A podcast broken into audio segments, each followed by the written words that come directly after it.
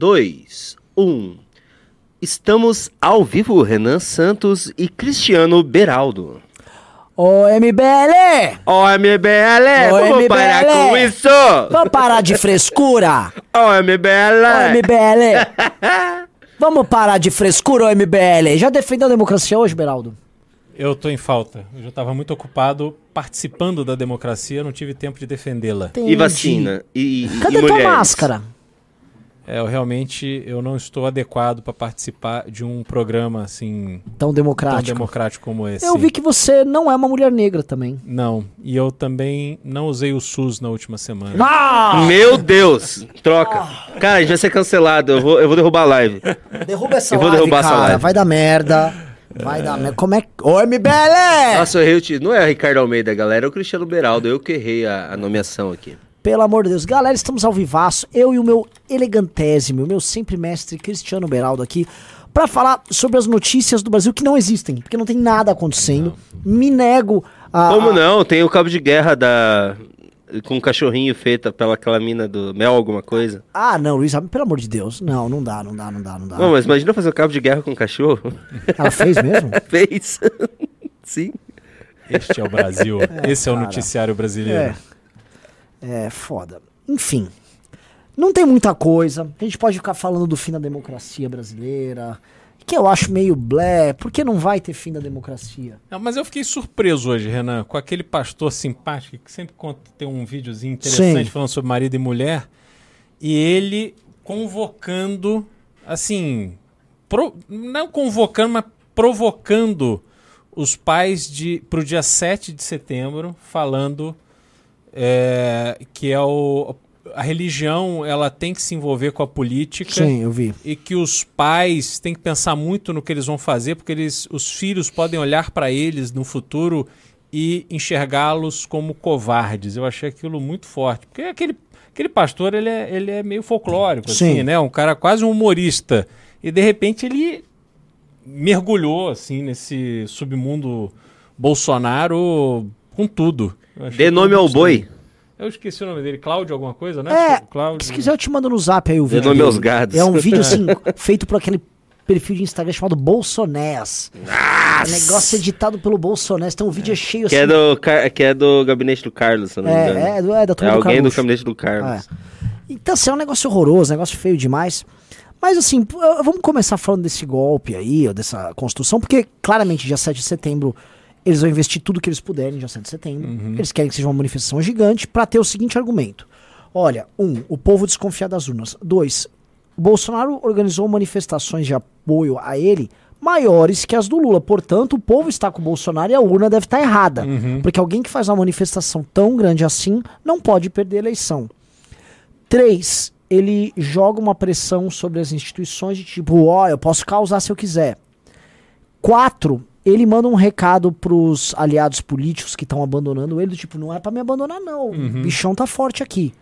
E eu acho que essas quatro causas são todas muito positivas pra ele e pra muitos aliados que querem ter um controle ah, de mobilização sobre o eleitorado ah, que não seja baseado no- nos instrumentos tradicionais que eles tinham. O que eu quero dizer? Um eleitorado evangélico, via de regra, cara, é quase como se fosse um voto de cabresto. Uhum. O pastor às vezes tem que trazer ali à disposição não só a palavra dele, mas ele tem que ter outros convencimentos para levar o fiel, especialmente de, em situações mais humildes, para ir votar. Todo mundo sabe que funciona assim, todo mundo sabe que uma das regras da política tradicional é você dar uma grana pro pastor, e não é só porque o pastor embolsa, uma parte ele também usa para operar ali com os próprios fiéis.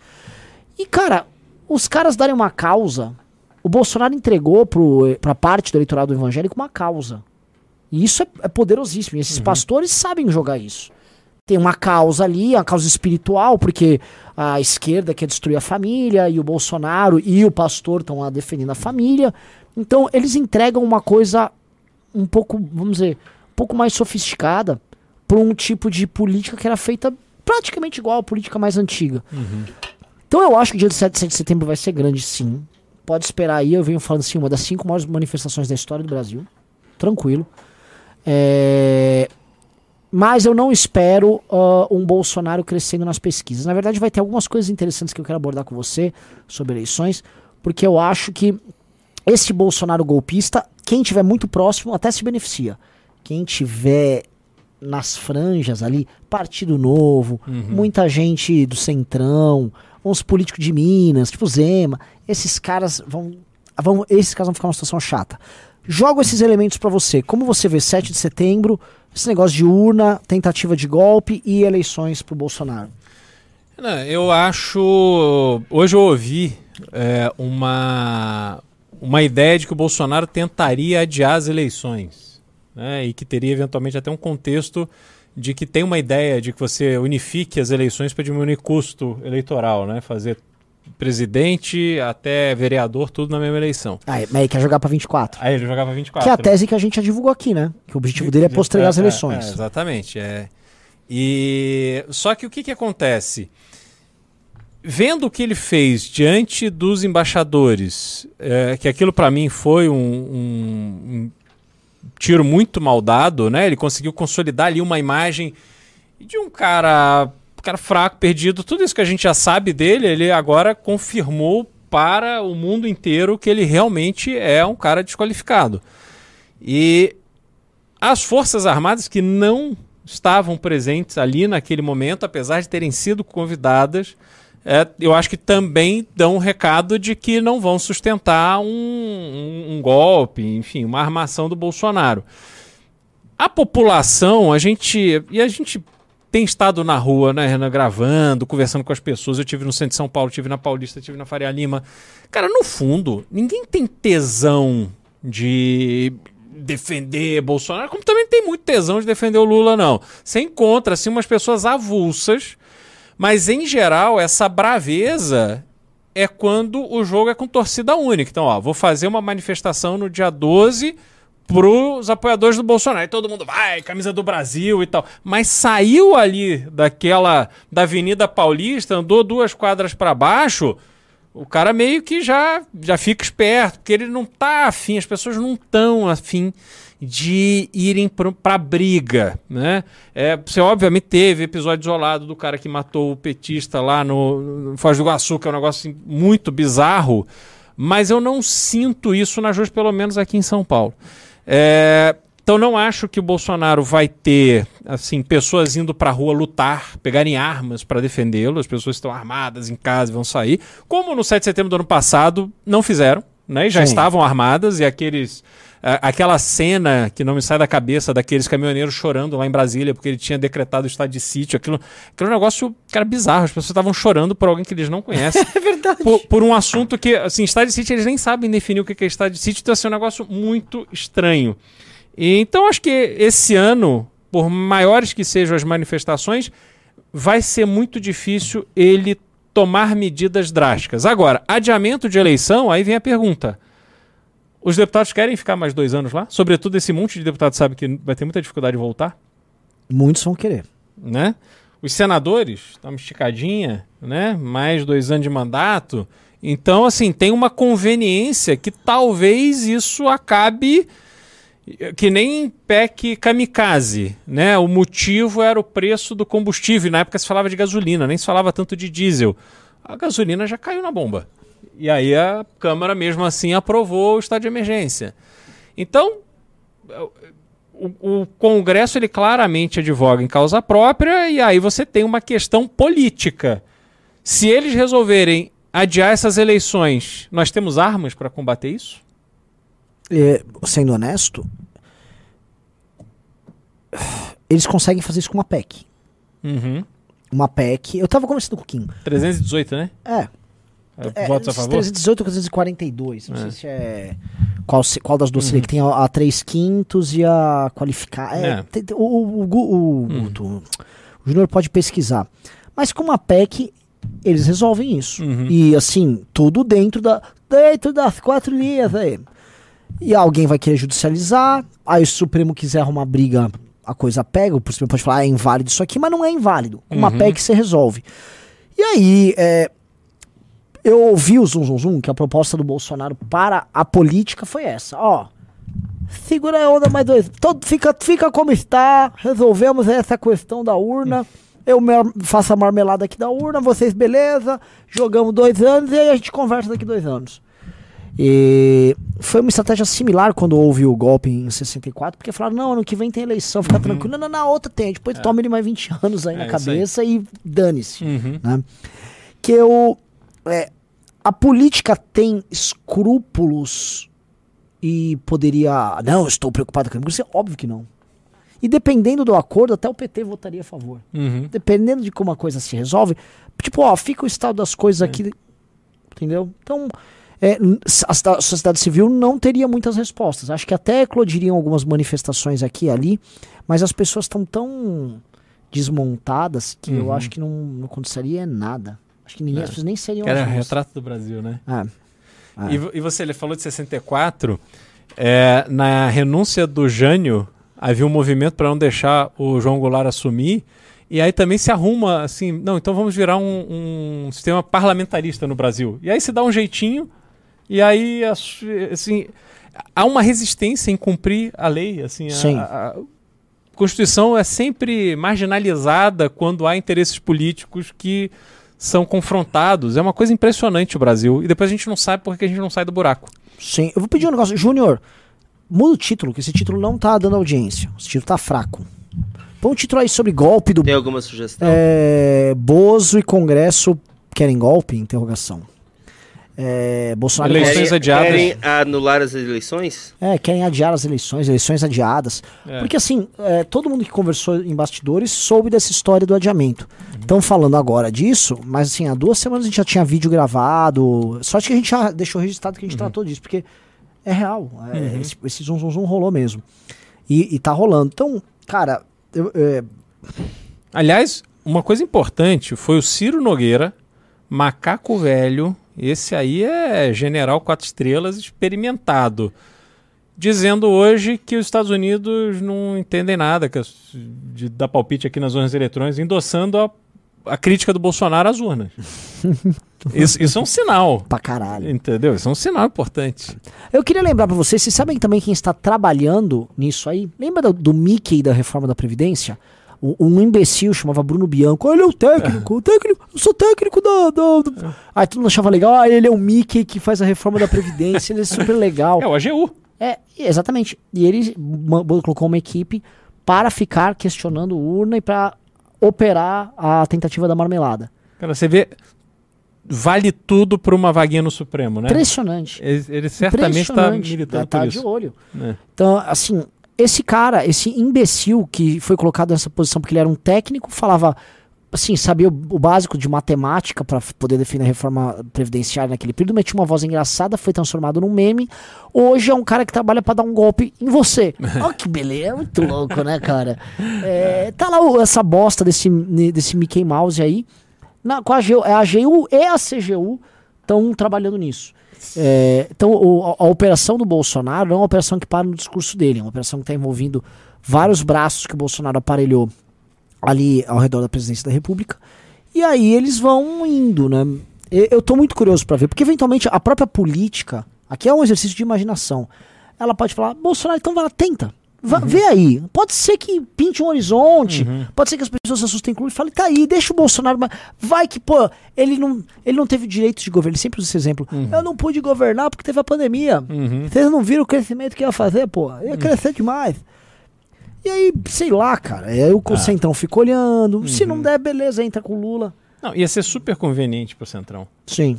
Porque eles iam manter todo, todos os espaços. Aliás, iam pedir mais espaço, porque aí teria que ter uma aprovação no Congresso. E.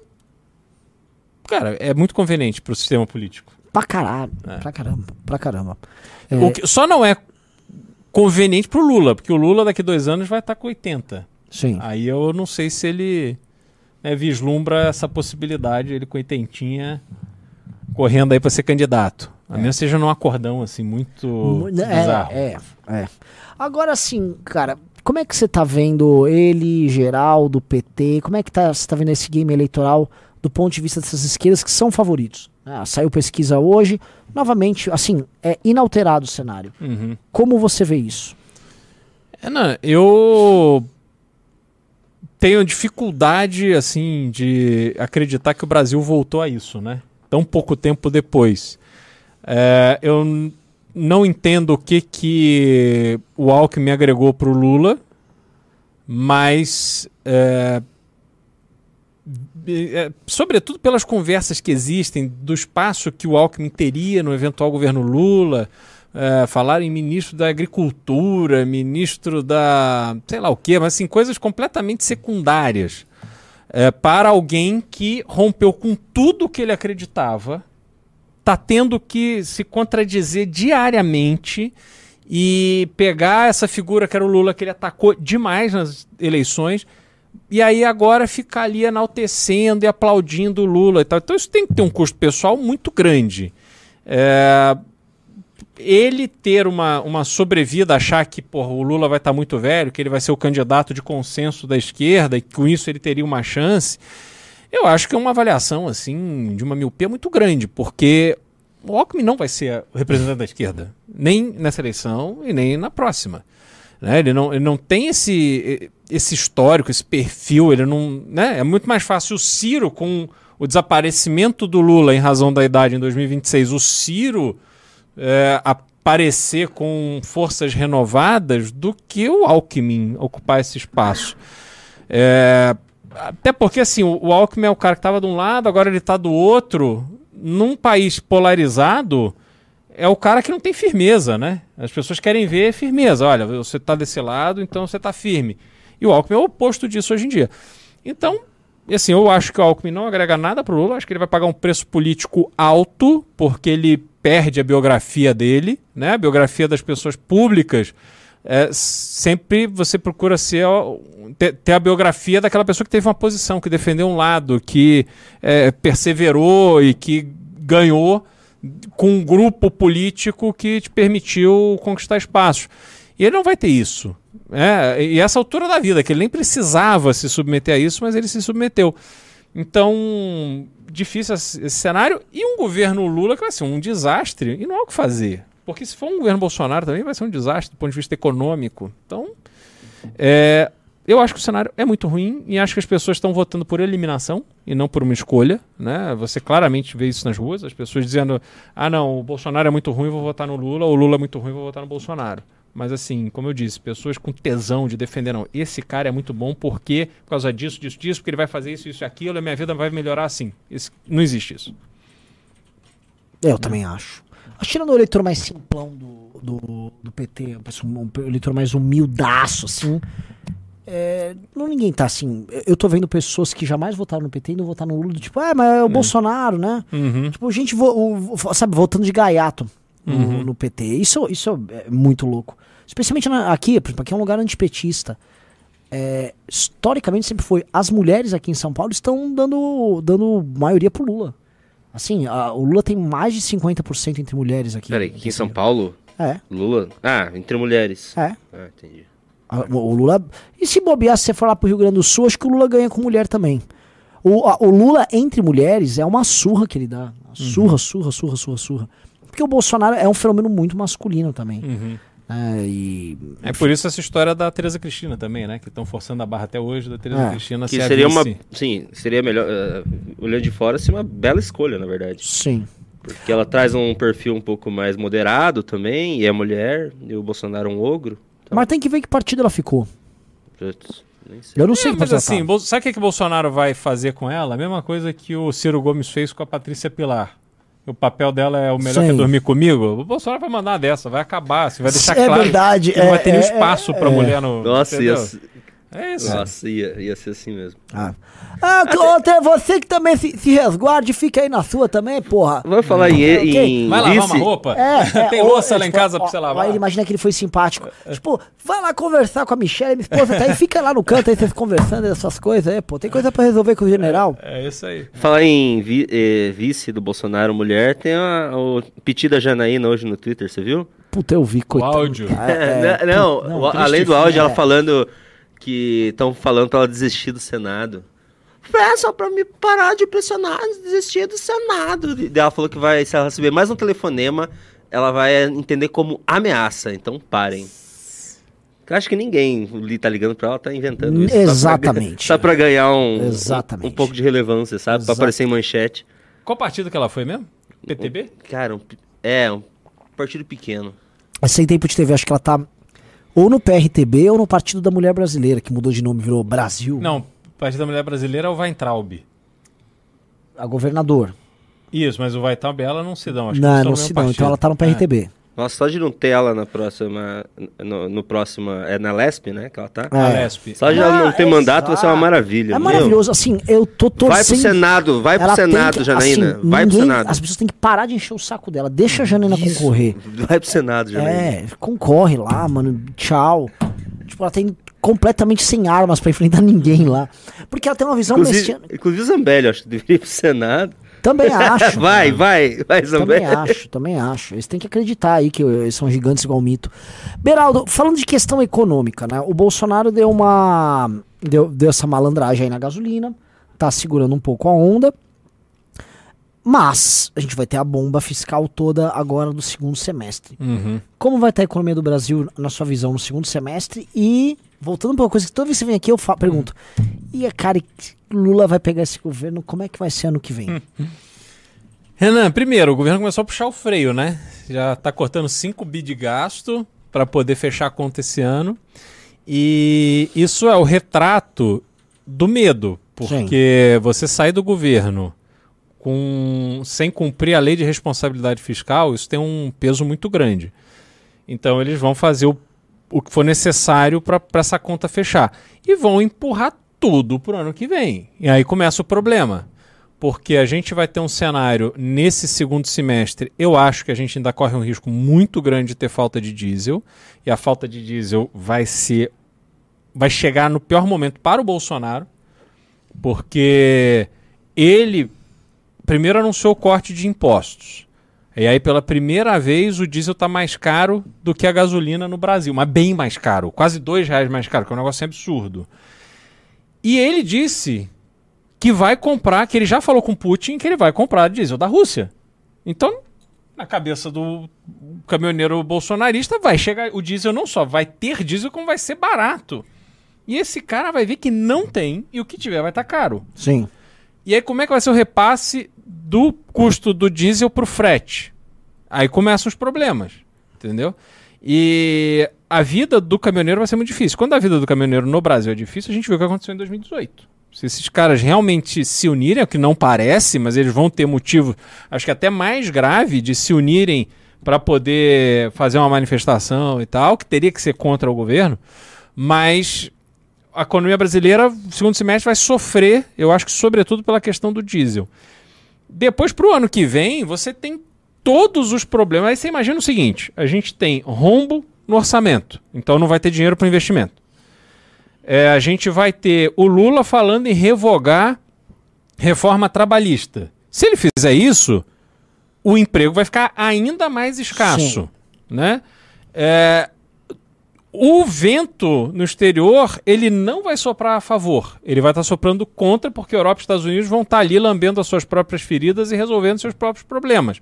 Então não vai vir da, da, dali. Talvez o que o Lula tenha é fazer um acordo com a China. Entendeu? Então ele entrega, sei lá, um petróleo, grãos, alguma coisa, e a China despeja um caminhão de dinheiro aqui que para a China ok, é, é irrelevante. É, exatamente. Entendeu? É talvez a única carta que ele consiga tirar da manga. Agora, será muito mais caro, porque obviamente a China sabe que o Lula não terá alternativa. Sim. Então, eles são longe então, de você também está com a tese do a, a única salvação é fechar um acordo com a China para ele. Para o Lula, que eu vejo. É, é, um acordo, um acordo que geopoliticamente é de submissão do Brasil com a China. Total, total, total. E assim, revogar a lei que impede estrangeiros de serem donos de terra, sabe? Coisas assim. Sim. E eles vão ser donos de metade do Brasil. Não? Sim. Que, assim, eles não compram as terras, mas eles compram as cooperativas, o que dá no mesmo. Né? Sim, sim. o que você produz não tem para quem vender, tem que vender para chinês. E, e, esse é o ponto assim, que a galera não tá entendendo, porque tá tendo um realinhamento geopolítico bem grande agora. A guerra na Ucrânia é só um sintoma disso. E com esse realinhamento geopolítico, é muito a, a, posição do Brasil, que é um país periférico, que não tem a importância que acha que tem, porque o Brasil uhum. não é importante, como ele diz. O, o, o, Brasil não é o celeiro do mundo. O Brasil uhum. é um dos maiores produtores de, de grãos, etc. E, mas é um dos, ele não é o maior. Não, e outra coisa, para a importância que a gente tem, a gente é maltratado pra cacete. A gente aceita ser maltratado. Exatamente. A gente é irrelevante. Né? E o, o que acontece? O Brasil está sendo pego de gaiato na crise, assim como a América Latina inteira. Uhum. E a América Latina é o continente que não deu certo. Nós uhum. não demos certo, assim, como o continente inteiro fracassou. A África está crescendo, a Ásia está crescendo, a Europa está num processo de desaparecimento e os Estados Unidos no, de queda de potência hegemônica. Então, nesse game aqui, não tá sobrando nada pra gente. Uhum. A gente vai entrar em liquidação. Uhum. E eu acho que o, o vai restar pro Lula um alinhamento num acordo de baixa. Vamos dizer, onde o Brasil vai ser hipossuficiente nesse acordo, para ele poder fazer a manutenção eleitoral dele. Porque o que eu acho, na, assim, o Lula ser destruído é ele, ao entrar na presidência da República, em seis meses, não gerar uma melhora muito óbvia para esse eleitorado cativo uhum. do PT. Se esse eleitorado cativo do PT não vê que materialmente a vida deles melhorou, o Lula tem um problema é. monumental. Mas ele vai, ele vai dar dinheiro. Ele vai pegar o Auxílio Brasil, vai voltar com o nome de Bolsa Família, vai trocar o cartão de novo. É, vai mudar. É, é, é. E vai enfiar dinheiro nessa turma. E aí toda a classe média vai pagar a conta. Sim. É, é essa é a fórmula. Né? Hoje o retrato é esse: a classe média vai pagar a conta do populismo do PT, porque, como você disse, o Lula não correrá o risco de entrar nos primeiros seis meses não provocar uma melhora significativa na vida dessa base. Uhum. Não? E aí, meus amigos, é só notícia ruim. É, é, é assim, pra galera que tá aqui no programa tal, tá, tá, a gente sempre fala, ó, vão 32 mil pessoas embora por mês do Brasil, a situação no Brasil é de calamidade. É isso, né? O cenário que vem uhum. pintando o Lula é isso, porque vocês que nos assistem não são exatamente miseráveis. Né? Então, a chance de você ser uma pessoa de classe média que paga esta conta, ou teus familiares serem, é bem alta. E, cara, se prepare, se prepare para ver teu padrão de vida ainda mais depreciado. Uhum. É... é uma encruzilhada muito louca, né, Beraldo? Eu, assim, uma coisa que eu, eu, eu fico falando, assim, é, a gente perde até o propósito de fazer política se você ficar olhando o cenário que tem. Porque uhum. o, o, o que resta pra gente é uma coisa quase revolucionária.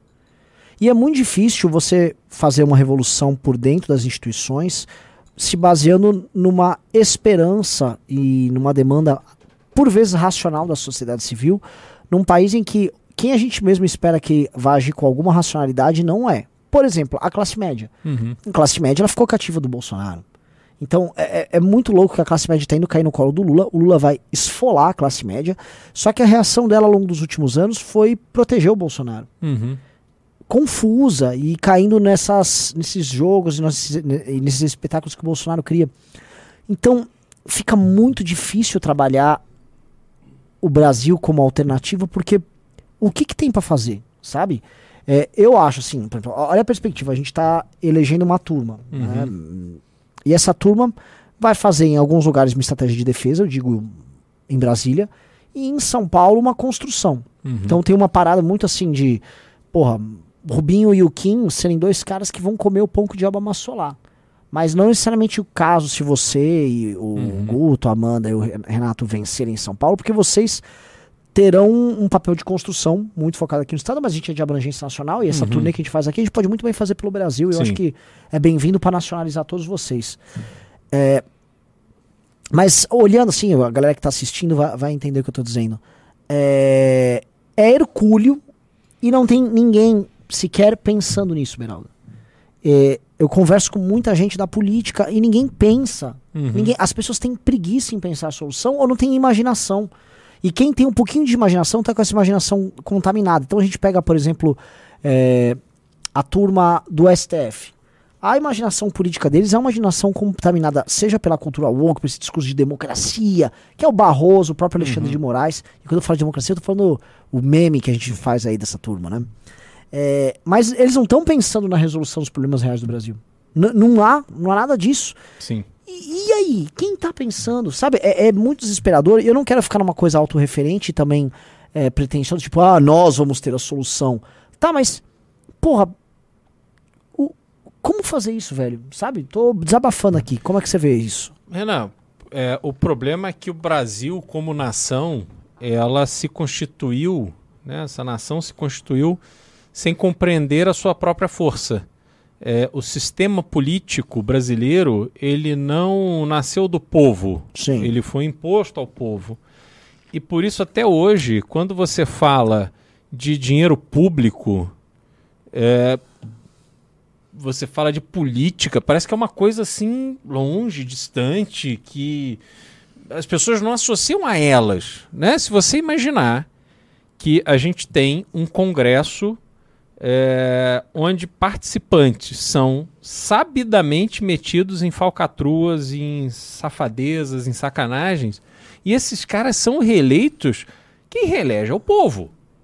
E aí as pessoas, às vezes, elas por 50 reais, por uma cesta básica, por um saco de cimento, não sei o que, elas vendem o seu voto e o voto da sua família. E depois elas não associam que é este tipo de atitude que gera uma política de gente desqualificada que nunca vai pensar em como melhorar o futuro dessas pessoas. Sempre se preocupará em alimentar esse sistema para que eles continuem voltando. Né? É a história que a gente viu, por exemplo, ali em Ibiúna.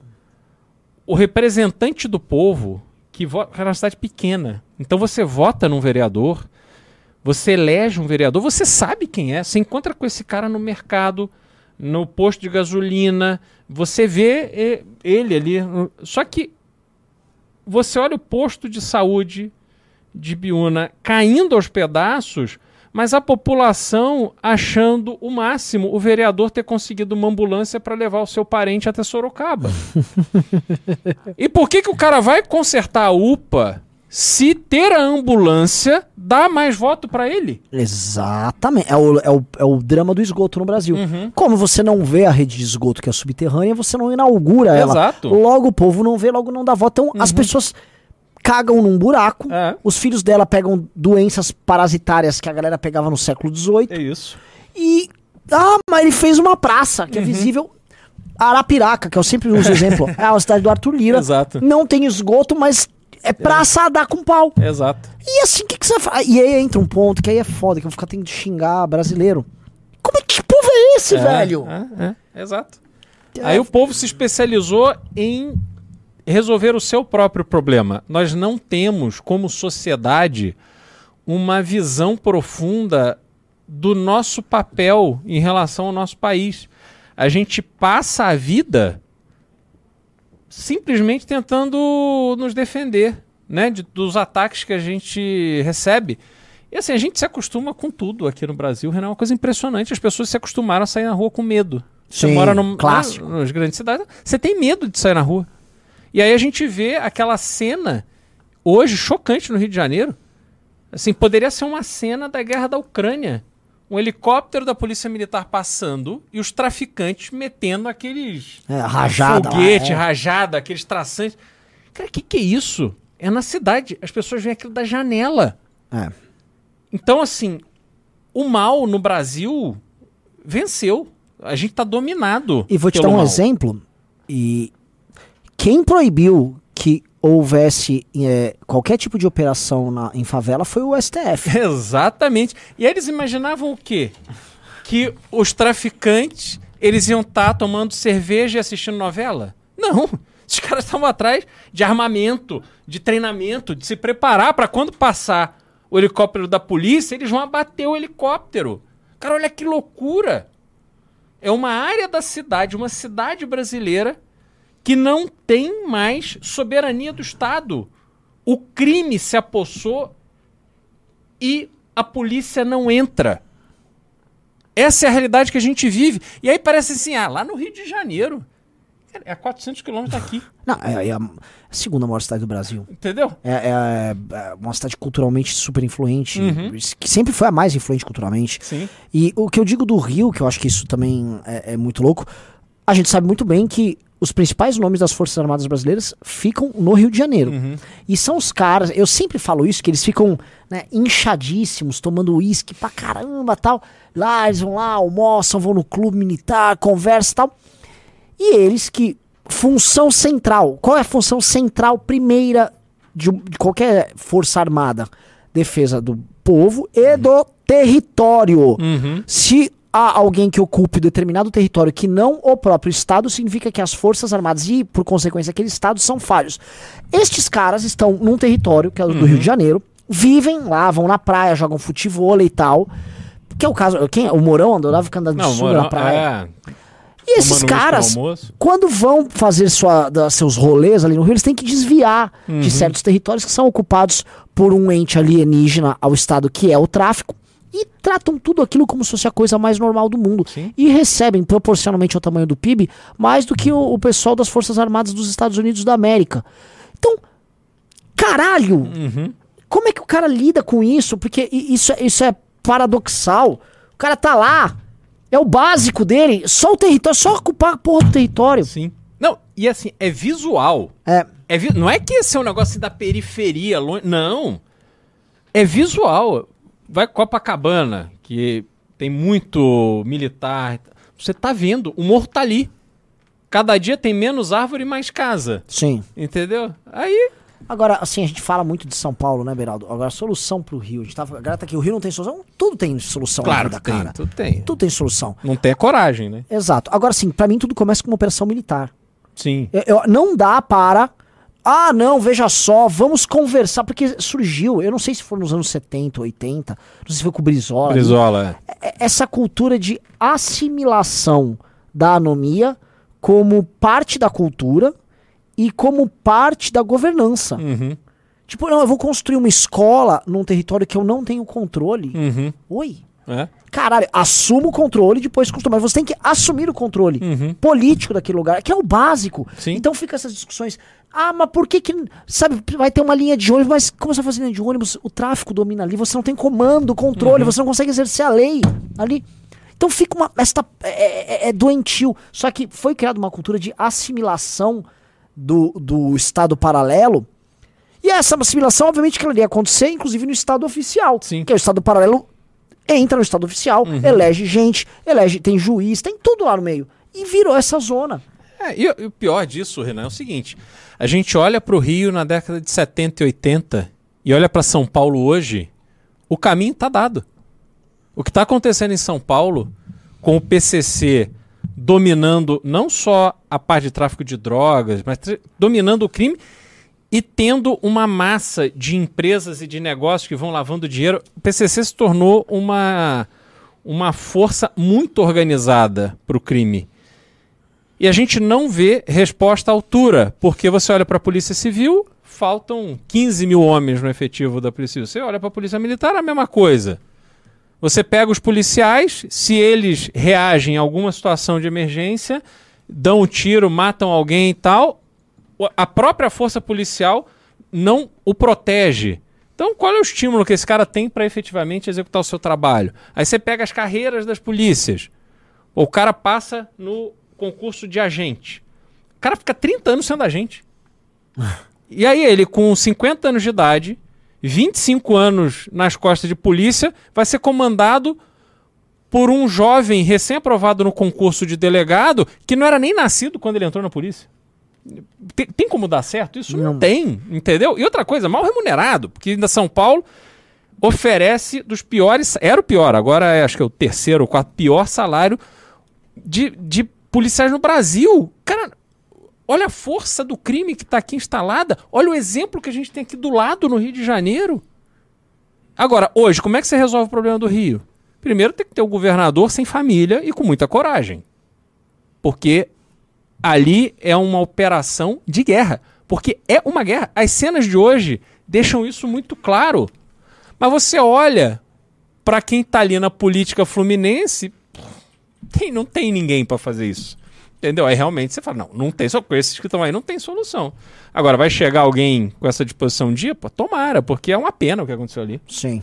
Hum. O que eu acho, Beraldo, assim, leitura, né? Todo país é composto por um determinado ou por uma determinada determinadas elites ou uma determinada elite uh, que estabelece hegemonia e a nossa ela é muito específica, ela é uma elite burocrática, ou seja, ela é composta por agentes do Estado uh, dos mais variados níveis e seções do Estado. Então você tem a elite do judiciário, você tem elite no legislativo, você tem elite do funcionalismo público, misturado com uma elite empresarial e elite midiática. E aí uma elite intelectual. Então você tem um caldo que vai de uma elite intelectual com um pensamento socialista, uhum. bem marxista, uma elite uh, nos meios midiáticos e culturais que, vamos dizer, não é exatamente igual a intelectual, no, nesse, vamos dizer, na, na, academia, mas com, não nem digo um flerte, mas com essa forte tendência de esquerda. Aí você tem a, a galera no funcionalismo com todas as cores possíveis, mas com corporativismo como regra geral. Uhum. E aí o que a gente chama de velha política, que são facções políticas que não têm lado e tal, que eles querem basicamente mamar e se manter como, como força. Temos as forças armadas, que estão também nesse game. Então, quando você junta esse caldo, você vai pegar um cara de extrema direita e um cara de extrema esquerda. Você vai pegar, vamos dizer, o Morão e o professor universitário eles fazem parte das pessoas que comandam o Brasil, uhum. em grande medida. Né? O, o Vladimir Safatli e o Mourão. E essa, essa turma toda, eles têm uma espécie de um consórcio que administra a gente. É, não que eles sentem uhum. assim, mas é, é, é, na hora do aperto, todo mundo vota junto, todo mundo tá do mesmo lado, que é basicamente uh, não permitir que haja uma emancipação de quem trabalha e produz diante uhum. desse cenário. Para mim, acho que isso não é um papo li liberaloide. Uhum. Isso aí inclui todo mundo, inclui trabalhador, inclui o peão de fábrica, inclui todo mundo. Até a pessoa que nem trabalha e recebe Bolsa Família. Uhum. É, para mim, acho que é, é como se você fosse um gigantesco fazendão que essas pessoas administram e elas têm que ficar sugando aqui. Elas não gostam do próprio povo, elas não se identificam em grande medida com a própria cultura. Elas querem o tempo todo moldar essa terra para a visão e para a perspectiva deles. E aí o jogo que segue. Só que eles fracassaram. Assim, se você for imaginar que todo país tem uma elite e a gente pode pensar o jogo global como um jogo de determinadas elites que ocupam determinados territórios, essa nossa elite perdeu e está perdendo e está ficando muito para trás. E toda vez que você tem um colapso da elite, isso que também vira um colapso econômico, um colapso social, um colapso cultural, um colapso político. E eu tô olhando todos esses sinais de colapso aí rolando aqui no Brasil, né? E eu sei que não é uma um papo trotskista. O trotskista é aquele cara que tá vendo a revolução acontecer a qualquer momento. Ah, pintaram uhum. os sinais da evolução. Eu, eu, vejo assim, eu não, não é igual estava 10 anos atrás. Havia um otimismo uhum. em 2012. Não, o Brasil uhum. tá voando, tem uns problemas aqui, mas vamos resolver. Uhum. O BRICS, não sei o quê. Você. Você vê esse colapso? Porque assim, você, você, se, circulou em meios diferentes de, de mim. Uhum. Eu vejo isso na minha perspectiva você enxerga isso? Porque assim, a tese desse colapso, que eu acho que ele está acontecendo, é a tese que a gente vai ter que se basear para a gente reconstruir. Uhum. Ah, e aí, enfim, a gente tem que ver se tem colapso, não tem, ou se aqui é um eterno arremedo e nunca colapsa. Que, que, como é que você vê esse game? Bom, a gente vê claramente que o Brasil, ele vai andando em voos de galinha. E conforme a galinha decola e a população se enche de esperança e depois dá com a cara no chão, a frustração, a... o desânimo vai tomando conta. Quer dizer, o Brasil terá em algum momento um novo voo de galinha. E as pessoas, elas são treinadas para nesse momento renovar suas esperanças, achar, não, agora vai, não, agora, porra, aí vamos imaginar um governo Lula, Lula dando dinheiro para os pobres, vem a China, ah, enfia dinheiro, cai o desemprego, o dinheiro começa a circular e tal. Não vai ser assim, porque a gente tem outros fatores tão complicados. Aí você, porra, não, agora tá todo mundo comprando carro, todo mundo comprando casa, e aí o dinheiro circulando, todo mundo começa a se sentir mais rico, o dólar cai e tal, aquela, aquele esquema todo. Só que qual é o problema? Aí eu faço um link com essa questão das elites, né? Não há propostas para resolver os problemas estruturais. As propostas são de mini respostas para diminuir Sim. a agonia de quem mais, em tese, mais agoniza. E nesse processo de dar essa resposta, a elite continua se dando bem. É o, é o, o deputado com orçamento secreto que arruma um dinheiro para comprar ambulância para o vereador e já toma o dele. Então, se a gente olhar, assim, eu tenho um exemplo que eu, que eu observo assim com muita clareza: cotas, cotas raciais. Você vai dar cota na universidade, né? O que, que foi isso? Olha, os negros no Brasil foram completamente é, oprimidos, negligenciados e eles precisam ter oportunidade de prosperar na vida. Então vamos pegar essa população negra que já está com 18 anos ou mais e vamos colocar numa universidade onde eles possam ter um aprendizado melhor, né? E aí com isso prosperar na vida. Mas aí você pensa o seguinte, mas com 18 anos você já formou a sua referência para a vida. E aí não só os negros formaram a sua referência para a vida por todo o processo de dificuldade que eles tiveram que enfrentar, mas também os brancos já formaram a sua referência de continuar vendo a população negra como aquela. O pobre, oprimido, não sei o quê, tá, tá, tá, tá. Você não vai resolver o problema assim. E eu tive a oportunidade de ter uma conversa sobre isso com o então ministro Joaquim Barbosa. A cota, para você resolver esse problema estrutural no Brasil, você tem que ter cota nas escolas. Você tem que chegar nas melhores escolas particulares e falar assim: olha, você vai ter aqui por sala, sei lá, 5 alunos, 10 alunos, não sei que número é esse. Para quê? Para que a gente olhe no exemplo dos Estados Unidos. Você pode ser a pessoa mais rica da cidade, mas você vai para uma escola pública e você vai estudar com o filho da pessoa que limpa a sua casa. Isso aconteceu comigo quando eu fui fazer intercâmbio aos 16 anos de idade. Eu morava numa casa uma, uma mãe de família que tinha um salão de, de cabeleireiro, enfim, ela tinha lá, era uma pequena empresária da cidade, tinha a vida dela organizada, e na minha sala estudava o filho da moça que limpava a casa. E a gente convivia, a gente conversava, a gente trocava ideia. Essa experiência de ter esta convivência é que faz você compreender que somos todos efetivamente iguais e que as oportunidades elas têm que ser iguais para todos, independente de raça, de cor, de, de, situação social, etc. Só que isso não acontece. Então você pega, cria jovens brancos em escolas de brancos que vem o preto como o cara que vende a bala no final, quando termina a aula, que limpa o banheiro, que não sei o quê. Você nunca vai mudar a compreensão da sociedade em relação à convivência de raças. Entendeu? E, só que isso demora muito. Aí o que, que o PT quer? Não quer transformar a sociedade, quer dar uma resposta. Porque a eleição é agora. Então eu tenho que dar uma resposta, tenho que fazer alguma coisa aqui que vai dar uma resposta e eu vou ficar bem com esse eleitorado. Entendeu? É a mesma coisa de você não fazer a obra na UPA, mas ter a ambulância para levar o teu eleitor para outra cidade. Então o Brasil vive desses conflitos, vive dessa pequenez de pensamento e a gente nunca vai conseguir transformar o Brasil no longo prazo se a gente continuar pensando na próxima eleição. E isso é real, não é um não é, não é uma retórica, é real. As pessoas que estão no poder, elas agem pensando na próxima eleição. Sim. E não é na próxima eleição delas. O governador, ele não está pensando daqui a quatro anos, ele está pensando daqui a dois. O que, que ele precisa fazer para ajudar um determinado número de prefeitos que daqui a quatro anos vão ajudá-lo. É assim que funciona.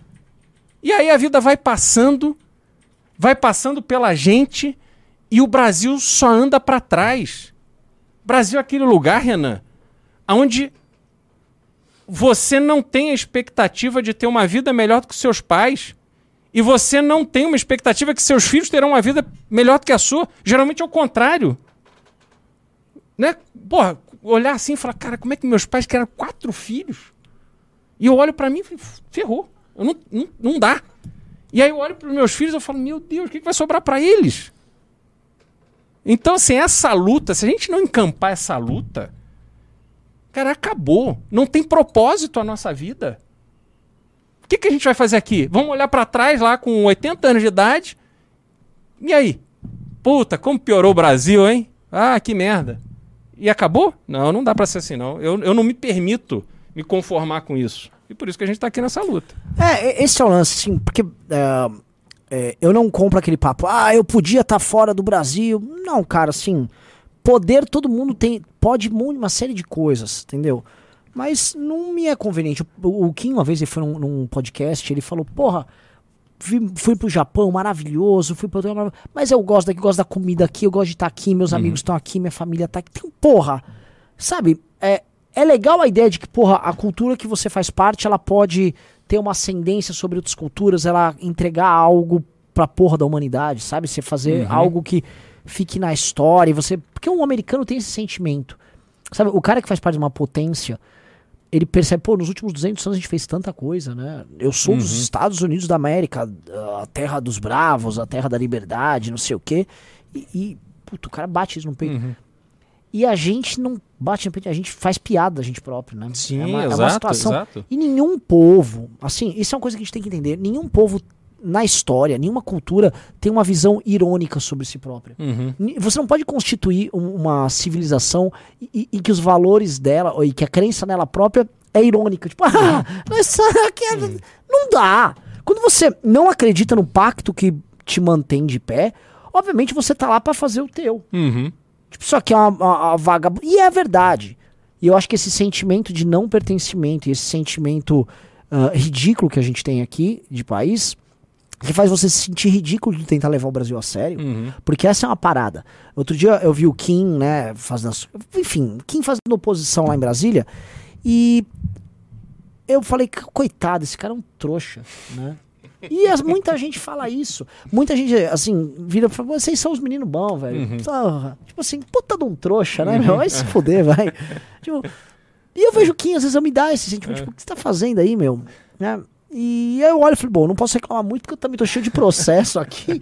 tipo, por que a gente tá fazendo isso da nossa vida? É, é. Né? É, mas eu acho que a ideia, assim, agora falando uma coisa que tem a ver com o nosso público, tem a ver porque você tá aqui. Porque assim, uhum. em condições naturais, pô, a gente provavelmente não iria se conhecer. Só que a gente tá Sim. aqui porque os propósitos se juntaram, deu um match uhum. de perspectiva, de visão. Mas o que, que, é o lance que motiva eu, você, a galera? A gente chegou a 1.700 pessoas aqui na live. O que, que é isso? É uma parada que é um desafio, que é, é, é, o, talvez o grande desafio humano. O ser humano é um ser coletivo, é um ser social. É criar a sua comunidade, a sua comunidade se estabelecer como se fosse um reflexo de algo maior, que não existe nesse mundo, e fazer aqui uma obra que soe eterna. Uhum. Né? No fundo, qualquer cidade, quando é fundada, qualquer grupo, qualquer tribo pensa isso. E, pô, eu acho isso uma missão que a gente tem, que é uma missão geracional tão grande. A gente tem um, um país continental para construir. A gente tem uma história que é muito louca. A história do uhum. Brasil é uma história única, mesmo dos países da América toda que foram colonizados. Nossa história é muito especial. Ela é muito diferente. E a gente enfim, é, ver a nossa geração não entendendo o papel dela. Uhum. E é uhum. uma geração que. Nossa geração, é um país que, tipo, a gente diz.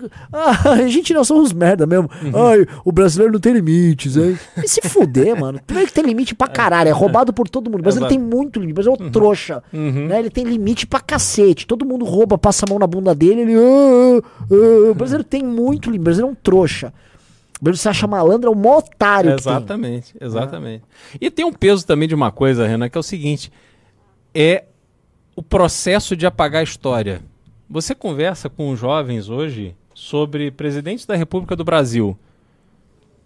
Que eles vão falar sobre Lula, um pouco sobre Temer, Dilma, mas começou ali Fernando Henrique, Tamar Franco, José Sarney. Ah, é, acabou. Entrou nos militares, então acabou. Entendeu? As pessoas. Assim, a gente não tem é, conhecimento da nossa história e há um esforço de se apagar essa história. Sim. Né? Esse negócio de. É, é, tem lá o nome da ponte Costa e Silva em Brasília. Aí entra o PT, não, muda o nome da ponte. Porra, pra que isso? Entendeu? Aí o livro, não, o livro não pode falar assim, tem que falar assado. E aí a gente vai perdendo a nossa referência. E nós estamos aqui hoje, somos quem somos hoje, porque tudo aquilo aconteceu. Porque aconteceram os governos de esquerda, porque aconteceu João Goulart, porque aconteceu Getúlio Vargas, porque aconteceu Juscelino, porque aconteceu Jânio Costa, porque aconteceu.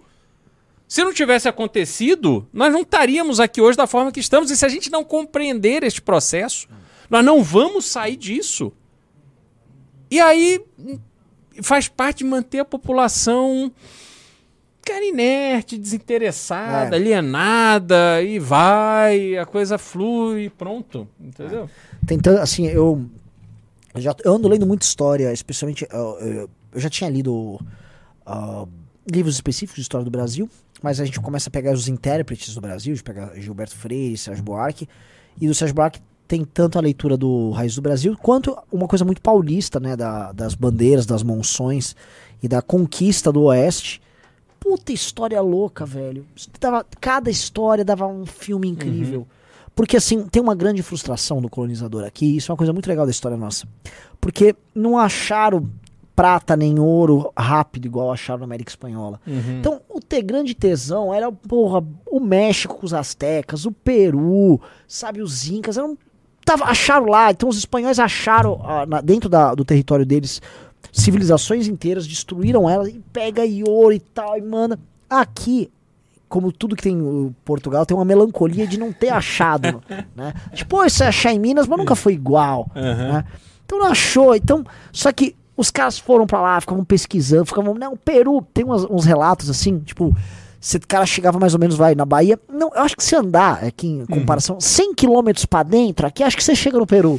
Os caras com as esperanças. tem histórias, assim, incríveis. E histórias realmente, assim, muito doidas. E a gente tem um território desse muito baseado nessas histórias. Uhum. Muito baseados no, no na esperteza, na inteligência do português, nas inúmeras tribos indígenas daqui que se aliavam com o português uhum. para brigar contra a tribo. E aquilo foi sendo construído e teve quase uma construção espontânea na hora da gente pegar o território. E a gente se tornou o maior país da América do Sul, uhum. mesmo que não é não sendo o país das minas de prata e das minas de ouro. Sacou? Foda-se o Peru. Uhum. A gente uhum. ficou muito maior, não precisou daquela merda. E foi do nosso jeito. Puta história legal. Puta história incrível. E aí a gente tem que ter vergonha. Vai tomar no cu, vai ter. Eu tenho vergonha da Pablo Vittar, eu tenho uhum. vergonha dessa porra dessa Anitta, do cu dela, com aquela tinta vermelha. Esses caras eram muito pica. Imagina você. A, a história das monções, que os barquinhos que foram indo por São Paulo, indo lá pro Mato Grosso do Sul, subiu pro Mato Grosso, subiu pra Cuiabá, brigou com os índios gigantes lá, os Guaicuru. Puta que pariu, mano. Imagina você ter que. Você tá na porra de um barquinho, indo lá, fazer comércio lá pro Mato Grosso do Sul. Rumo desconhecido. Desconhecido. Total. Aí me pinta a porra de um índio a cavalo gigante. Eram uns índios gigantes, você tinha que brigar com aquele índio. E o índio te matava, aí você matava o índio. Puta história doida. É. Sabe? E. Ah, não. Ai, nossa, exploração. Devolvam para os índios. Uhum. Ai, ai. Aí se fuder. Aí a gente como é que a gente esquece? A história é legal pra caralho. Uhum. A história é muito louca, ela é muito complexa, a história do Brasil. É, mas você pensa o seguinte: é, independência do Brasil, né? Dom Pedro, às margens do Ipiranga. Está né, cantado no hino nacional. Cara, cadê o local? Cadê a, a encenação? Cadê o valor de todos os alunos, de todas as escolas públicas brasileiras? Olha, você não pode chegar aos 15 anos sem não ter ido, sem ter ido lá para ver. Olha, aqui aconteceu a história do Brasil, aqui o Brasil se tornou um país independente. Aí pega Tiradentes, né, o Marte e tal foi enforcado no Rio de Janeiro. Tu fala, não tem nada, você não consegue saber. você não consegue saber. Tem um feriado nacional pro Tiradentes, mas o local onde ele foi, que poderia ser assim um puta ponto turístico. Um panteão nacional de herói. É lógico. Mas, hum. velho, é, é, fizeram agora. O Brasil tá fazendo 200 anos. Exato. A nossa autoestima é tão nula que ele tá fazendo uhum. 200 anos e ninguém tá falando nada. Ah, mas fizeram um filme. Fui ver a porra do trailer do filme. Qual filme? Um contando do Dom Pedro II, que tem que ser um filme melancólico. Porque qualquer leitura da história do Brasil é uma leitura melancólica uhum. e derrotada. Então, assim, é, é, o Dom Pedro I, desculpa, indo embora do Brasil, indo para Portugal. Aí eles narram fanfics tirado do cu da diretora do filme, que é obviamente que é tirado do ânus dela.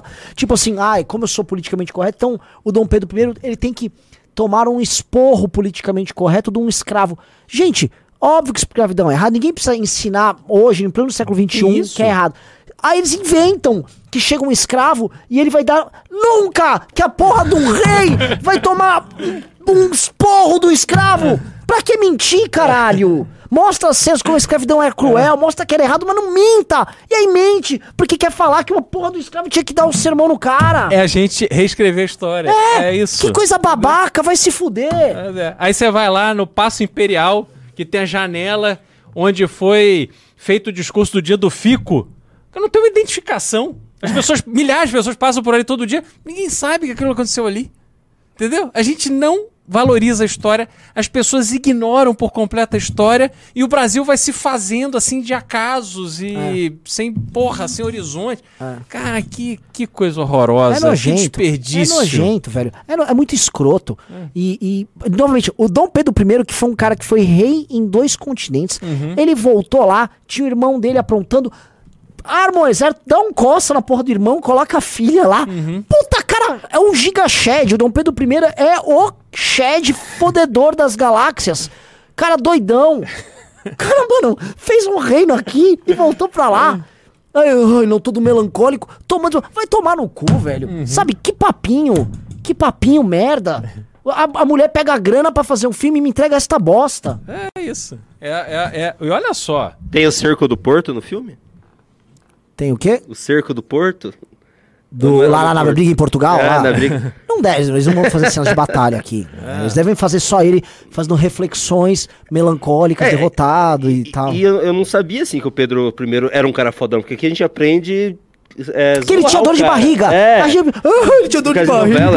Não que ele foi pra Europa, é, aguentou um cerco numa cidade, Sim. deu um golpe no cara e deu conseguiu um tomar. Exatamente. E conseguiu tomar o governo de novo. É.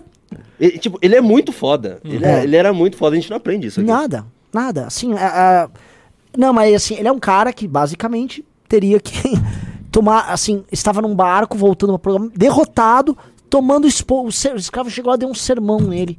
E ele ficou com dor de barriga. Que coisa idiota. Quer contar história, uma história dignificante dos negros? Tem, mas tem um monte de história dignificante, uhum. história foda. A Batalha dos Guararapes que ganhou do, dos, dos holandeses. Uhum. Tinha tropa de índio, tinha tropa de negão, tinha tropa de branco. Pô, isso foi um negócio muito louco. Conta essa história. Não, vou inventar ah. que uma porra de um rei chega um escravo, dá um sermão nele. Uhum. Ai, não tinha nem mentalidade na época. É, é cada não, lamentável. É foda, cara. É foda. É, é muito escroto. Antes muito... de irmos para os Pimbas e para os Pix, quer fazer propaganda do filme, Renan? Ah, por favor, né? Porque assim, já, se, é, se é pra falar em filme desonesto, vamos falar no honesto, né?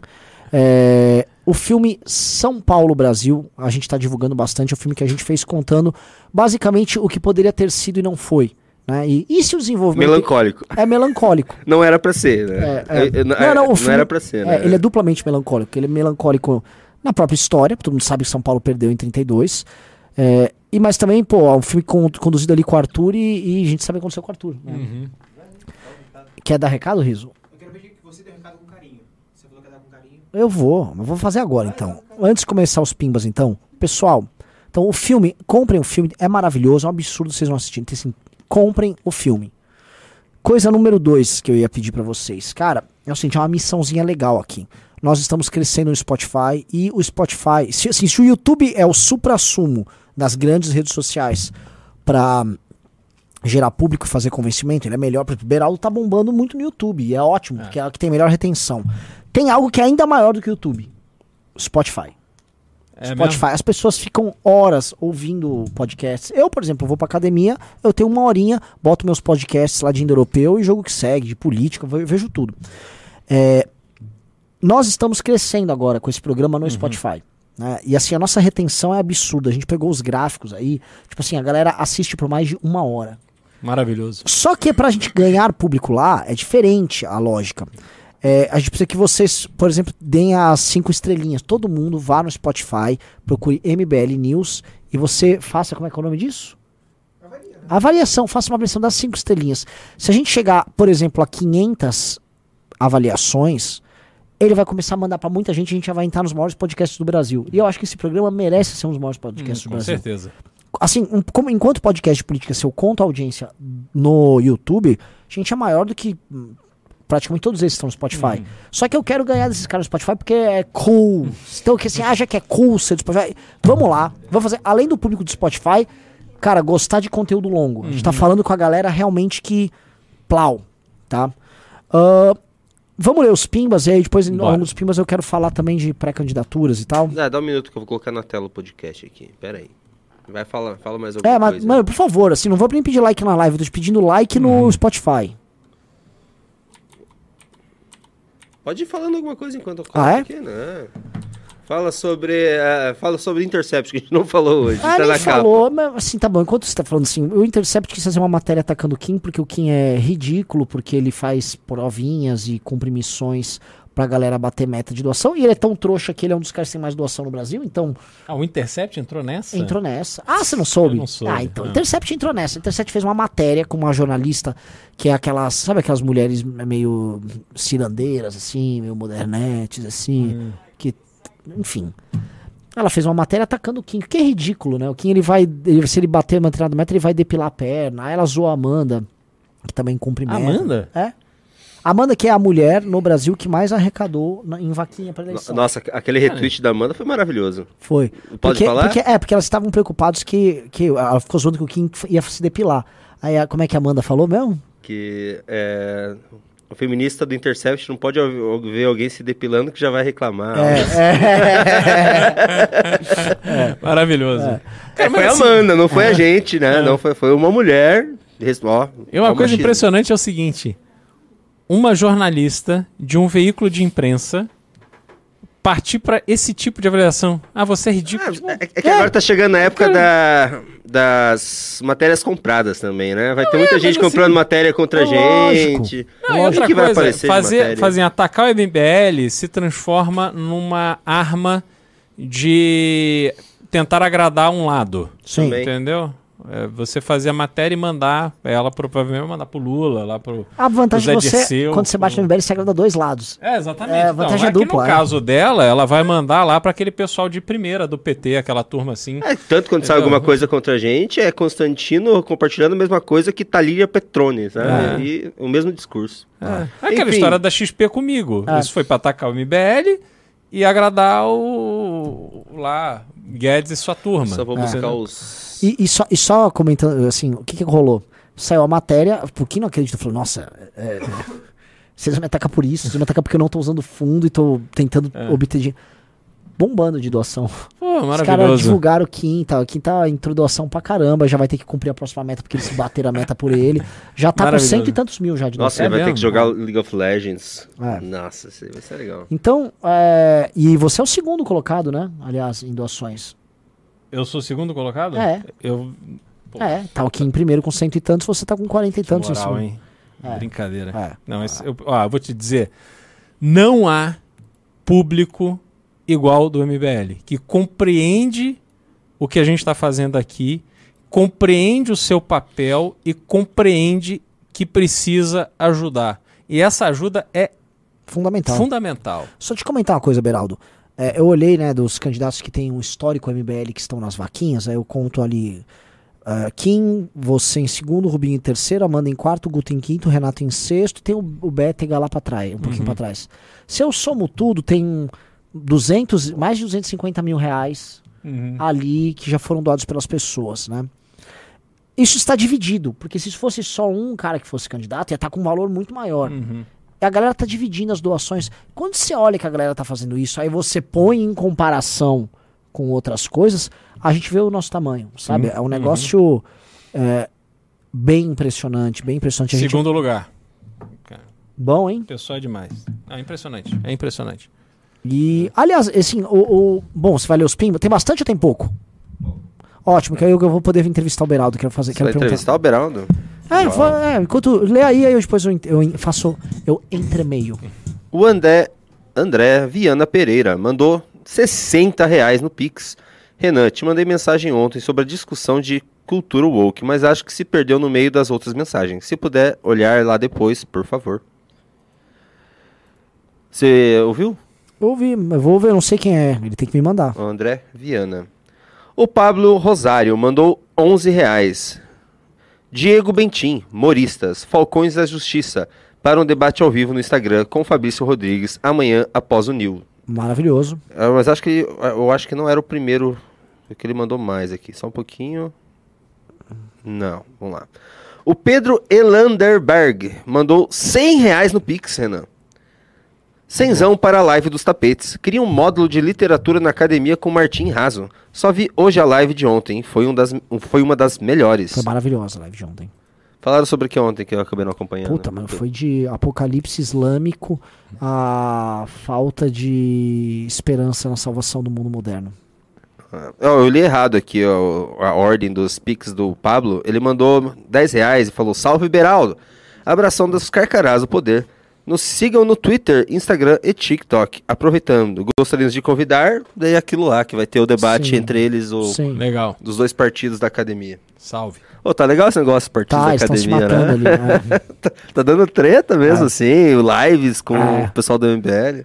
Academia maravilhosa, melhor ideia que você já teve, Renan. O Raimundo Filho mandou 10 reais. Quem são os pré-candidatos integrantes do movimento aqui no Ceará? O grupo Não tem. WhatsApp daqui é meio parado, aparentemente. Sim.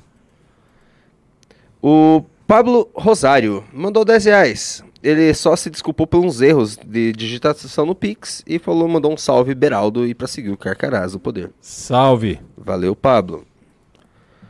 O William Paixão mandou 10 reais. Ali no Rio de Janeiro, às vezes eu corto o engarrafamento nessas favelas. Tem blitz do tráfico. Te dão um bom dia e te desejo um bom trabalho. Sacanagem. Blitz do tráfico. Uh, Marilene Felipe mandou 100 reais no Pix. Boa, boa. Olá. Uau. Se, é, se possível, destacar candidatos do MBL em outros estados. A catarinense aqui agradece. Opa! Olha só, eu não, eu não sei como é que eu posso falar isso, porque a lei eleitoral pode nos multar. Né? Mas o que eu posso dizer é o seguinte, que tem pessoas que professam um conjunto de perspectivas sobre como combater privilégios na política muito bacana aí no teu estado. Não, jamais, isso não é um pedido de voto, muito menos uma recomendação, mas ele chama Samuel Chang. Acho que é uma pessoa legal para você acompanhar as redes dele. Uhum. Acompanhar as redes. Maravilha. Deixa eu ver se tem mais algum. Só assim, foram poucos pics, mas assim, pics muitos Muito volumosos alto, de valor, porra. né? Vamos para os pimbas e lembrando que você pode continuar mandando seu pix. Eu vou ler ao final aqui. Ah, mas espera aí que eu acho que vai ter mais aqui que já passou do horário e eu não, eu não atualizei. Nossa, tem mais aqui. Foi mal. Deixa eu só ler mais. Tem mais quatro. Espera que esse operador está com dificuldade hoje. O Moacir Dallavecchia mandou 20 reais. Tenho 56 anos e pela primeira vez na vida tenho esperança que podemos mudar o Brasil. Caramba, valeu, Moacir. Valeu, antes tarde do que nunca, né? É. A gente tem uma. Assim, o Renan chora, chora, chora, mas a gente tem, a gente tem que lutar pelo público, né? Sim. Que a gente tem e tentar montar alguma coisa que vai ser difícil. Eu também acho. A, a coisa começa com uma comunidade. Sabe o que é isso? Os socialistas revolucionários chamam de vanguarda. O nosso público e as pessoas que a gente representa É são uma vanguarda. vanguarda praticamente. Sim. né? E dessa vanguarda você convence a massa e, enfim, aí a gente faz a nossa revolução beraldiana e devolve o Brasil finalmente pra ele. O Raul Teixeira mandou 10 reais. Mandando mais. Mais aqui, amanhã mando de novo. Só para que o Kim continue arrecadando cada vez mais. Tatakai, amanhã Guto e Beraldo. Maravilhoso, Boa. né? O cara fica passeando pelas Passeando vaquinhas. pelas vaquinhas. Que coisa, que Boa. herói. Que, que, que É maravilhoso. É o Raul Teixeira, grande Raul Raul, Teixeira, bom. semideus. Herói. Vamos lá, temos aqui o Luan Dias. Mandou cincão. Valeu, Luan. Eu vou ler, mas assim, Luan, eu esqueci de avisar, né? O Pimba é só, eu só vou ler é, a partir de 10 reais, beleza? O Liberaldo foi uma das melhores coisas que aconteceu pro movimento. O Bisotão da Massa também, pra cima. Valeu. O Liberal, a gente parou de usar Liberaldo?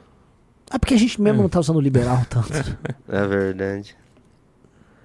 Vai que confunde a gente com aquele pessoal laranja. O Riquelme de Souza mandou 7 pila. Valeu, Riquelme. Deixa eu só conferir se chegou mais algum. Não chegou. O pessoal pode continuar mandando pix. Eu vou ler ao final dos depois dos pimbas aqui. Vamos lá. O Leandro O mandou 27,90. Não ia doar, mas depois da reportagem merda do Intercept, fiz. Partiu o Kim Amanda. Boa. O Thiago mandou 20 reais. Aguardando 110k na vaquinha do Kim para a marav- maravilhosa live do JS e Ricardo com indumentárias interceptadas. Quem que é Exato. JS? Eu prometi se o. Se Ah, alguém José Serra? Ah, bater- Joseph Sol. Se alguém bater 110, eu irei fazer uma live aqui, vestido, vou estar de saia, vou estar igual um cara desconstruído do Intercept. Então, 110 é isso? 110. Cara, falta- amanhã. É amanhã. amanhã É. você vai ter que fazer live É. o Kim. É, talvez. Eu, eu quero operar essa live aí. Vai ser engraçado. O Leandro O mandou mais em 7,90. Beraldo, pede pro Intercept fazer propaganda pra você também. Seria engraçado. Guto, Batista, Beraldo marcando o Intercept e pedindo pra serem citados também. Intercept, boa. faz uma matéria sobre mim. E de fome, por favor. Exato. Coisas horríveis sobre mim, Intercept. Fala. Guilherme Nobre Bernardo mandou 10 reais. Eu ouvi MBL roubando a manifestação de 7 de setembro. Às vezes é bom voltar às origens. É, acho que é melhor nem se envolver nessa manifestação. hein? Diego Souza mandou 10 reais. Na zona sul onde eu moro, num raio de menos de um quilômetro do meu AP, estão demolindo oito lugares onde eram postos e sobrados antigos, provavelmente para construir prédios. Por isso está acontecendo na crise? Por que isso está acontecendo na crise? Porque há uma valorização imobiliária muito grande. Não sei qual é o município, mas em geral você tem uma pessoas que desde que a taxa de juros foi lá para 2% e que agora a taxa de juros aumentou, mas a inflação também está muito alta, as pessoas estão preferindo investir em imóveis. E você tem um caminhão de dinheiro que foram colocados em fundos imobiliários que o seu assessor de investimento provavelmente ofereceu. E esses fundos imobiliários têm muito dinheiro e eles precisam construir, eles precisam girar e assim funciona até que no final alguém vai pagar a conta porque não vai ter gente para comprar tanto imóvel. E já temos um nome para colocar na live amanhã com o Kim e o Renani Santos. Foi uma ideia do Rogue aqui.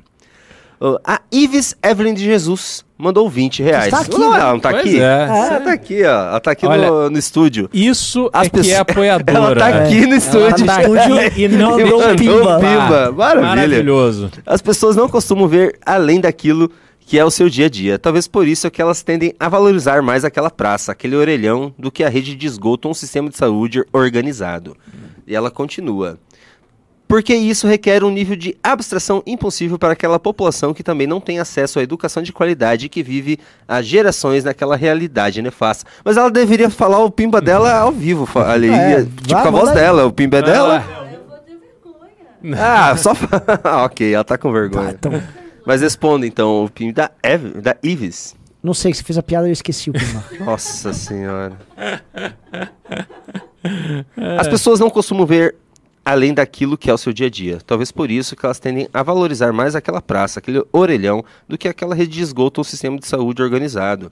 Porque isso requer um nível de abstração impossível para aquela população que também não tem acesso à educação de qualidade que vive há gerações naquela realidade nefasta. Será que é só isso? Porque assim, a pessoa consegue ver. Ah, a pessoa sabe, assim, lá no interiorzão do Paraná, sabe, todo mundo, ah, eu vou voltar, tipo, volta três, quatro lições do mesmo cara, porque há 10 anos atrás, quando precisou fazer uma viagem para outro lugar, o cara deu carona, ou ah, deu, um, né? deu uma carteira pessoais. de motorista. Eu vou dar um exemplo, a gente tá fazendo campanha agora, e, quer dizer, a gente não, Pessoas estão fazendo pré-campanha uhum. agora. Uhum. E aí começam a surgir os apoiadores pedindo recursos, né? Eu encontrei uma agora na rua, nem apoiadora nossa, assim, ah, não, eu vi que vocês estão são políticos, que legal, pô. Ganhando aí, não esquece de mim. Como assim? Aí eu pensei, né? O que, que é? Não, não esquece de mim. Aí, se tiver um cargo que ganhe muito trabalho e pouco, não esquece. é, é impressionante. Cara. É impressionante. E, mas é assim, obviamente a gente tem um problema educacional na base, que isso se traduz numa falta de engajamento e percepção e visão política e da importância que a política tem na vida das pessoas. E a realidade de boa parte do Brasil é que o orelhão não funciona, a calçada é de terra, não tem esgoto, a escola não funciona direito e o posto de saúde está fechado. Né? É isso. Orelhão também, Beraldo? Pô, 2022, você quer que o Verlhão funcione, irmão? Vamos lá então. O Gabriel Correia mandou 10 reais. Salve pessoal! Como retornar o comando desses estados paralelos sem transformar tudo em uma chacina? É, Cara, assim. Combada com toda a pressão midiática, eu não entendi. Eu acho que ele errou aqui a palavra. É, ele tá falando assim: como recuperar uhum. isso não ser só, tipo, sair atirando na galera. É, basicamente. É, basicamente as pessoas estão lá armadas até os dentes, pronto para atirar em você. Então eu acho que essa, essa etapa aí vai ser difícil de superar. Eu acho assim, cara, se o, se o Estado paralelo quiser reagir com armas, você vai ter que matá-los, né? Uhum. Agora você tem que ajudar as pessoas que estão morando lá e Sim. você tem que ter a, a, menor perda possível de vidas uhum. de pessoas inocentes que, tão, que são vítimas desses caras. Mas é uma guerra e eles estão ocupando um território, fogo neles, uhum. pau neles. Eles têm que entender que a força policial precisa é, ser respeitada. Exato. O William C. mandou 10 reais. O MBL não tem candidatos em todos os estados, mas seria interessante se fizessem análises de, bom de bons candidatos em cada estado que tendem a fazer oposição de verdade ao futuro governo petista. Vamos lá. Se não é do MBL, não é um bom candidato. Maravilha. Começa assim. Porque é verdade. Assim, é, eu estou sendo honesto. O, o, me perguntaram assim: ah, no Ceará, um cara mandou acho que um Pix.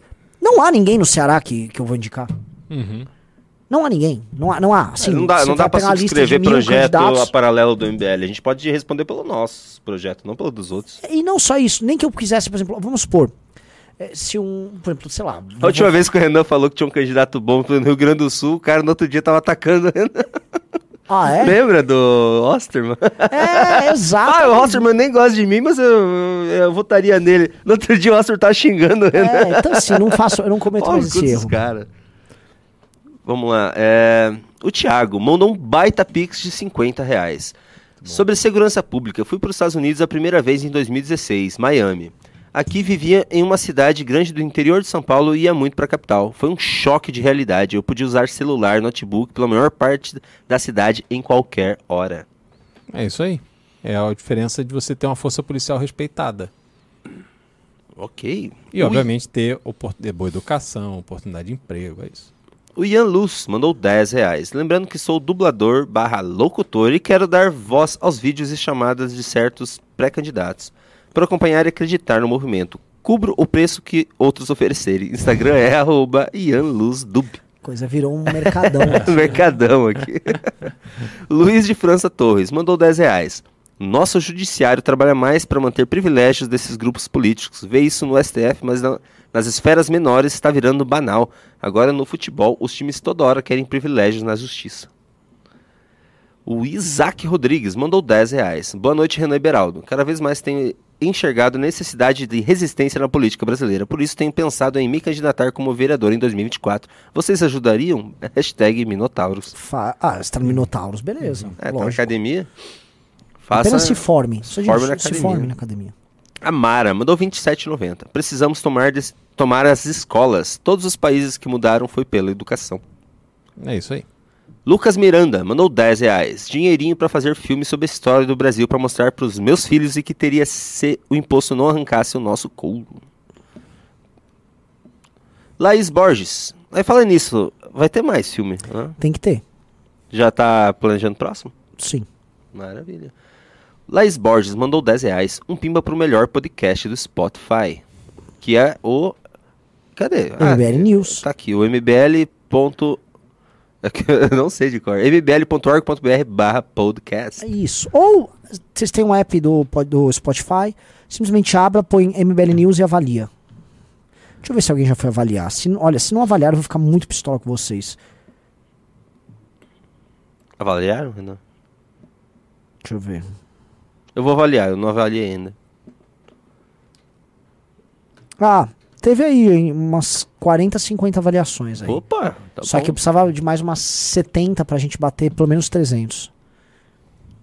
Leandro Moraes dos Santos mandou 10 reais. Renan, o vídeo de ontem sobre você falando se o Danilo fosse candidato, um tempo atrás estava conversando. É, se o Danilo fosse candidato. Um tempo atrás, estava conversando com um amigo sobre isso. Imagina o Danilo nos debates indo para cima desses dois. Puta que Cara, pariu. Ia ser foda. Ia ser gigantesco. Acho que eu tenho que tomar uma água para continuar ali os pimbas. Tá, Tem muito tá pimba? Foda. Não, mas é que eu tô... Acelera aí, vai, acelera aí, acelera aí. Pera aí. nem minha coquinha tem mais aqui. Só um pouquinho. O Pedro Gomes mandou 10 reais. Se ainda não leram, recomendo a leitura de Maldita Guerra, do Francisco Doratioto, sobre a Guerra do Paraguai há uma edição nova lançada esse ano. Renan, recomenda algum podcast de indo-europeu? Sim, um, Tides of History. Tides of History. Isso, escreve T-I-D-E-S of History. Uh, tem o do cara do Survive the Jive, ele também tem um, mas esses dois aí, cara, com esses dois aqui você já avança bastante. Aí depois, quando você ficar cracudo no assunto, aí depois eu te mando umas outras recomendações. Tide Hunter of History. Tides Eu of... Sei, é uma ah. piadinha pra quem joga Dota. A Isma mandou 10 reais. Assisti o Doc hoje. Me surpreendeu a qualidade. De fácil compreensão e direto ao ponto. Parabéns. Maravilhoso. Mara mandou 10,90. Quem é o operador? O Júnior? É, sou eu. É, ó. O Antônio mandou 20 dólares. Caramba, comprou o News. Valeu, ele não falou nada. Vendido. A, a Mara mandou 10,90. Quem quer que seja operador, está ótimo. Opa, muito obrigado, Caramba, Mara. Mara falou, pô, esse operador é bom. É, maravilha. Célio Opeso mandou 10 reais. Acabei de ver o documentário do MBL. Muito bom. Nem vi o tempo passar e fiquei sabendo de muitos fatos que desconhecia. É, pois é, então vocês que não viram, comprem, né? spbrasil.mbl.org.br e vou te dar algumas missões. Então, além de comprar o doc, além de, mano, a gente chegar a 300 avaliações no Spotify, cara, sigam o canal do Beraldo. Por favor. É fundamental, porque é o seguinte, o cara chegou aqui, virou TikToker e virou YouTuber. Só que, com todo respeito ao TikTok, o YouTube é muito mais uma casa para você do que o uhum. TikTok. Uhum. E você tá produzindo conteúdos longos, conteúdos bons. O teu conteúdo Ibiúna é um troço, assim, é uma inovação. É uma inovação, inclusive no próprio MBL. Eu acho que você. Eu não sei como é que será a sua pré-campanha, mas imagino que você fará mais coisas dessas, porque Sim. é incrível. Uhum. Assim, a galera na região toda, soube que Sorocaba é, assistiu uhum. demais. A galera na região toda comentando. E é um serviço público que você está fazendo ali, é monumental. E e aí eu faço essa pergunta para você, porque assim, falar de Beraldo aqui no MBL News é até complicado que virou aqui tua, tua casa aqui, né? O beraldismo é forte aqui. Mas como você se vê hoje? Porque assim, você é um cara que entrou no grupo ano passado. Uhum. E tá aí, você já é pré-candidato. É, hoje você confirmou sua. Confirmei a candidatura com definição de número, tudo. Então agora a gente consegue se organizar para quando começar a campanha de verdade a gente está pronto. E como você tá vendo, pô, você ter, porque assim, é, é, louco isso, porque todo mundo então, hoje. Você vai, vai, entrevistar o Beraldo? Eu vou tomar não, água, então vai, vai tomar água, faço, é, rapidinho, tá? a gente já termina. É, assim, você virou um influenciador, cara, importante, comentado. Como é que é isso, cara? Não, é uma transformação muito grande, porque eu tô no MBL há exatamente um ano. Que eu assim, passei a ter uma rotina aqui. A gente tinha um projeto inicial que não deu certo mas o fato é que eu encontrei aqui a oportunidade de externar uma série de preocupações, uma série de coisas que me agridem no dia a dia da nossa vida no Brasil. E eu encontrei, primeiro, um público que me acolheu maravilhosamente bem aqui no MBL News, é, que se relaciona com essas coisas que me causam indignação no dia a dia. É, e que é impressionante como são coisas óbvias, mas que a gente não vê absolutamente nada sendo feito para corrigi-las. E ter a oportunidade de construir essa relação com o público, de ampliar esse público, de hoje ter esse canal no YouTube que está se consolidando. A gente vê pelo não só o número de visualizações, que já é um número importante, mas de cada vídeo que sai, aí como você falou, são vídeos longos e tal, mas também o tempo que as pessoas ficam assistindo, ou seja, não é um interesse é, superficial e tal, as pessoas realmente vão, assistem e tal. Esse vídeo de Ubiuna tem mais de 41 mil visualizações. É, para um canal de 20 e poucos, 20, sei lá, 2, 23 mil inscritos, é muito significativo. E aí você perceber que essa história de Biuna, por exemplo, a partir do vídeo que foi feito, causou uma reação de verdade na cidade. Quer dizer, o problema, os problemas que a gente foi ali mostrar foi, foram assim, ó, teve reação do prefeito, o prefeito mandou é, é, o Capanga me procurar, então você vê que a gente conseguiu incomodar. E a gente vai conseguir fazer isso em vários lugares, sobretudo porque o estado de São Paulo é, tira essa onda com os outros estados que está muito bem, que está muito melhor e tal. Mas, cara, na verdade a gente tem problemas muito graves aqui que são mais inaceitáveis ainda, porque o estado não pode ir tão bem e ter números em algumas regiões assim realmente que são uma referência, mas ter áreas que cidades que estão completamente abandonadas na mão de uma gangue e coisas que são completamente absurdas e a população é obrigada a conviver com isso. E a gente vê tudo isso que a gente falou aqui no, no News essa noite, as pessoas sem tesão de reclamar, sem tesão de buscar aquilo que é delas. Né? E elas vão ficando aí na mão dos outros e tal. Então, poder passar essa mensagem, sentir que tem repercussão, sentir a resposta do público, sentir, ver porra, mensagens e mais mensagens das pessoas me apoiando, ver essa questão da vaquinha, que porra, maravilhoso. Isso tudo é um sinal para mim muito claro de que a gente está numa missão, mas que essa missão terá resultados práticos. Acho que isso para mim é o fundamental. A gente vai ficar no discurso, a gente vai falar, a gente vai bater, mas a gente vai ter oportunidade de mudar as coisas de verdade. E essa interação com o público ela é essencial para que a gente vá se atualizando, vá mantendo o foco onde tem que manter e a gente vá entregando tudo aquilo que a gente se comprometeu a fazer. Porque é isso que vai fazer as coisas mudar, é isso que vai fazer a diferença. Então, assim, realização máxima e muito animado para seguir na missão desse ano. Maravilhoso. Perfeito. Perfeito. Com isso, encerramos o programa. Não, tem pimba e beleza, tá louco? Ah, é? Então acelera aí que eu já me bateu a fominha. Pô, encerrou bem, encerrou é. bonito. Ninguém falou que tinha acabado as participações. Eu falei? Vai logo, vai. É. Eu até derrubei a plaquinha. Juliano Lerrer mandou 20 reais. Pessoal, vocês têm acompanhado a situação econômica da China? Tá rolando até sequestro de poupança num banco. 2023 será um caos geral no mundo. Sim. É, mas a China tem como controlar, né? Sim. É, ali tá com problema logístico. Botou o tanque, é. ficou por isso mesmo também. Uhum. Victor Zambonini mandou 15 reais. Renan, você precisa assistir e recomendar para que todos assistam o documentário What is a Woman? Nossa. Melhor para retratar a cultura woke. É, realmente. Inclusive estão anunciando pra caramba aqui no Brasil. É um puta documentário. O Leonardo Trintim mandou 10 reais. Querem absurdo maior no Rio de Janeiro? Coloquem no Google barricadas do tráfico. Enquanto isso, a propriedade dos artistas e, e a cultura trans. A prioridade dos artistas Sim. é a cultura trans. Desculpa, gente, que é, é difícil ler Pix às vezes, tá? É, vão me chamar de analfabeto, igual estão fazendo com os outros operadores aí. Sim. Que eu sei que estão pegando no pé dos outros operadores.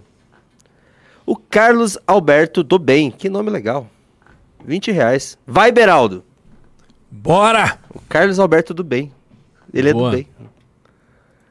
O Raul Teixeira mandou 20 reais. Mais um pix para parabenizar a entrevista do Arthur no meu xará. Inclusive que nós fizemos o isolamento acústico.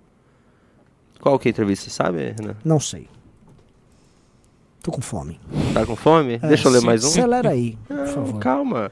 A Kátia Tacone mandou um baita pix de 100 reais. Uau. Maravilhoso. Oi, gente, tô de novo usando o Pix da esposa escondida. Por favor, não fala o nome. Foi mal, ah, cara. Desculpa, o Renan acabou com tudo. É que o Renan fica. Normalmente eu leio antes, mas o Renan fica. É culpa do Renan. Tá Ele bom, fica tá me, a, me apressando aí. Pera aí, deixa eu buscar mais aqui. Pô, mancada. Agora temos mais um Pimba. Dois Pimbas. O Felipe Santos mandou 10 reais. Indicação para estadual, federal, governador e senador no Rio de Janeiro? A citação tá feia. Abraço. Tá mesmo. Nenhuma indicação que a gente não pode, eu acho, também, né? Não, e a gente não tem ninguém. Nada. O Thiago mandou 10 reais. Beraldo está para o MBL como os estabilizadores náuticos estão para os barcos. Uau! é.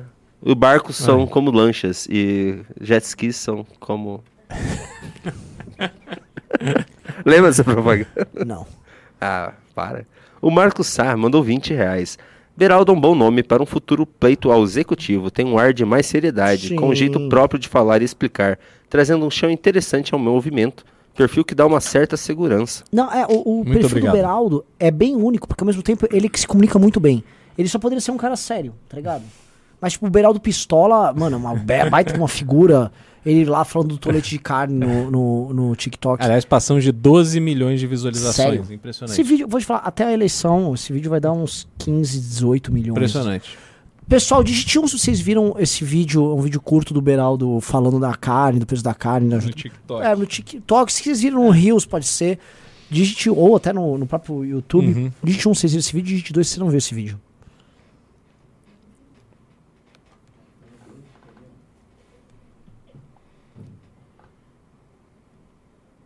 Vai, Júnior. O quê?